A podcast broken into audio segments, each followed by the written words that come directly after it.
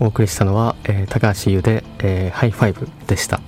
えー、ということで、えー、この後、えー、6時半から開幕を迎える、まあ、日本シリーズは、えー、パ・リーグではオリックスが、えー、セ・リーグでは阪神が、えー、クライマックスシリーズを勝ち上がり、えー、史上初めて相まみえることとなりますが、えー、そんな、今年のクライマックスシリーズを見ていて、えー、中でも印象的だったのは、えー、ロッテがファーストステージで3位のソフトバンクを相手に、まあ、1勝1敗で迎えた第3戦延長10回裏え1対4の3点ビハインドから、えー、藤岡裕大選手のスリーランホームランで同点に追いつくと、えー、スーパー安田こと、えー、安田尚憲選手がサヨナラ打を放って、え逆転での、えファイナルステージ進出を決めたシーンです。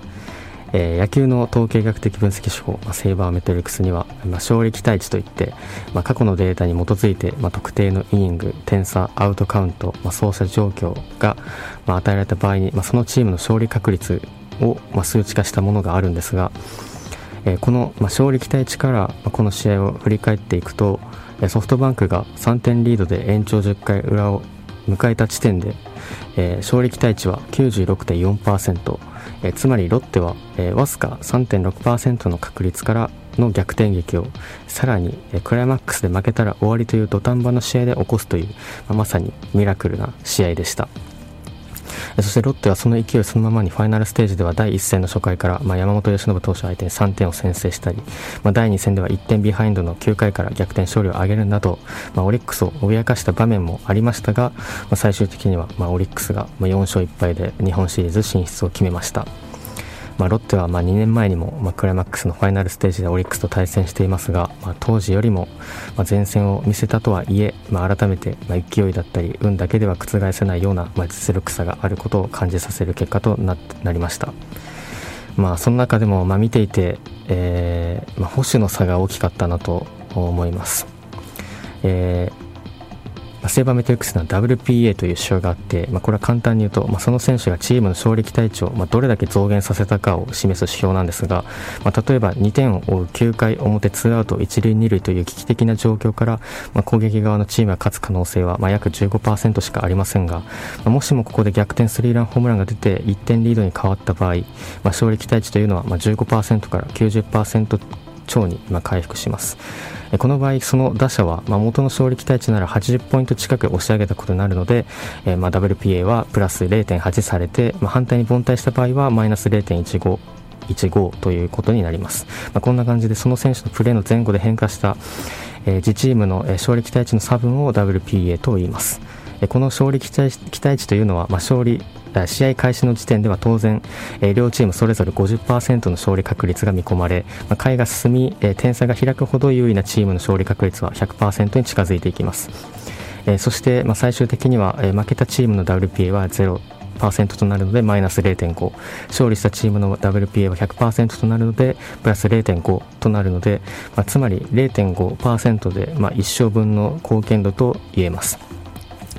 えそしてこの、えー、パ・リーグのクライマックスシリーズファイナルステージの、まあ、WPA 全4試合で、え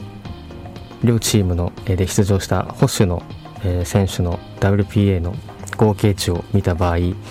えー、オリックスが若月健也選手と森友哉選手の2人で合計してプラス50.3%。えー、ロッテが佐藤俊哉選手と、えー、松川幸選手田村達弘選手の3人で合計マイナス19%と、えー、保守陣による WPA は、まあ、両球団の間で、まあ、数値にして69.3%もの差がありました、まあ、つまり今、えー、クライマックスシリーズではえー、特に攻撃面において、えー、保守陣で、まあ、衝撃対値を19%も下げてしまっていたロッテと、えー、森選手と若月選手の2人のみで、まあ、約50%と1勝分もの貢献を記録していた、まあ、オリックスとの差が、まあ、如実に現れた結果となりました。まあ、これは仮に保守陣を入れ替えた場合に、まあまあ、戦況が大きく入れ替わっていた、えー、可能性があるほど、まあ、影響があったと考えてもいいですし、えー、実際に、まあ、この保守陣の差というのはシーズン中の成績にも顕著に現れていて、まあ、セイバーメトリックスには、まあ、WRAA という、まあ、総合打撃指標があるんですが、えー、これは、まあ、その選手の代わりに、えーまあ、リーグ平均レベルの打者が、まあ、同じ打席数に立った場合と比べて、まあ、チームの得点をどれだけ増やしたかまたは減らしたかを、まあ、推測して、まあ、打者としての貢献度を算出するという、まあ、攻撃面の指標として最も重要視されるものの一つなんですが、えー、この WRAA を、えー、両チームの、えー、今年の、えー、保守陣の、えー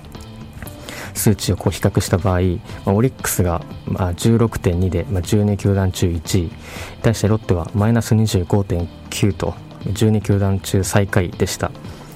えーまあ、つまりオリックスは、えー、保守が、えー、16.2点平均の選手よりも、えー、チームの得点を増やし、まあ、ロッテは、まあ、マイナス25.9得点、まあ、リーグ平均と比べて得点を、チームの得点を、まあ、減らしてしまっていたということで、まあ、保守の攻撃力というのは、まあ、両球団で、42.1点もの差が開いていて、まあ、これはまあ勝利に換算して約4勝分の差を、まあ、意味しています。まあ、このように、まあ、保守というポジションで、まあ、大きなアドバンテージを持つのが、まあ、オリックスの強さの要因である一方で、まあ、ロッテにとっては、まあ、最大の課題となっていて、まあ、それが、まあ、クライマックスシリーズで、えーまあ、出てしまったと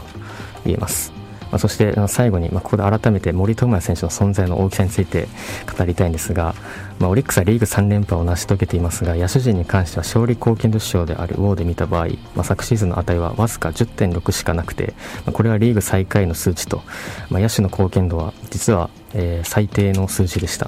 まあ、ちなみに、まあ、昨年三冠を成し遂げたヤクルト村上選手の、えー、ウォーが10.3なので、まあ、つまりオリックスの野手全体の貢献度というのは、えー、昨年の村上選手1人分と変わらなかったということになります。そしてさらにそこから4.9の、ま、チームの半分近いを記録していた吉田正尚選手がメジャーリーグ挑戦で退団、まあ、つまり、ま、今シーズンのオリックスは本来であれば、ま、野手陣の貢献がま壊滅的となり、まあ、優勝から大きく遠ざかっていても何ら不思議ではなかったはずなんですが、えー、しかし、まあ、今シーズンの、えー、オリックスの野手陣の、えー、ウォーの合計は15.1と、まあ、なんと昨年をはるかに上回りそしてその穴を完全に埋めていたのが、まあ、西武から FA で加入した森友哉選手で、まあ、今シーズン彼が記録したウォーは5.0と、えー、吉田選手の貢献度、まあ、ほぼほぼ上回る活躍を見せていました。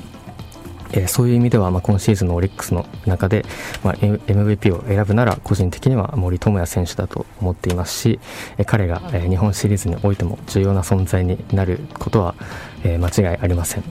え、ということで、えま、勝利期待値にまつわるデータで、ま、阪神で、えー、面白い傾向があったので紹介したかったんですが、まあ、時間がなかないので、えー、またシーズンオフにでも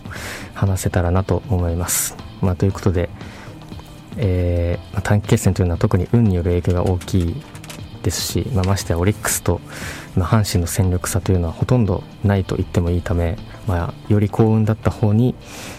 えー、が、まあ、日本一に輝くことになると思います。えー、59年ぶりの関西ダービーとなる、まあ、運命の日本シリーズはこの後、えー、18時半に開幕します、えー、ということで、えー、シーマーさんでエンディングです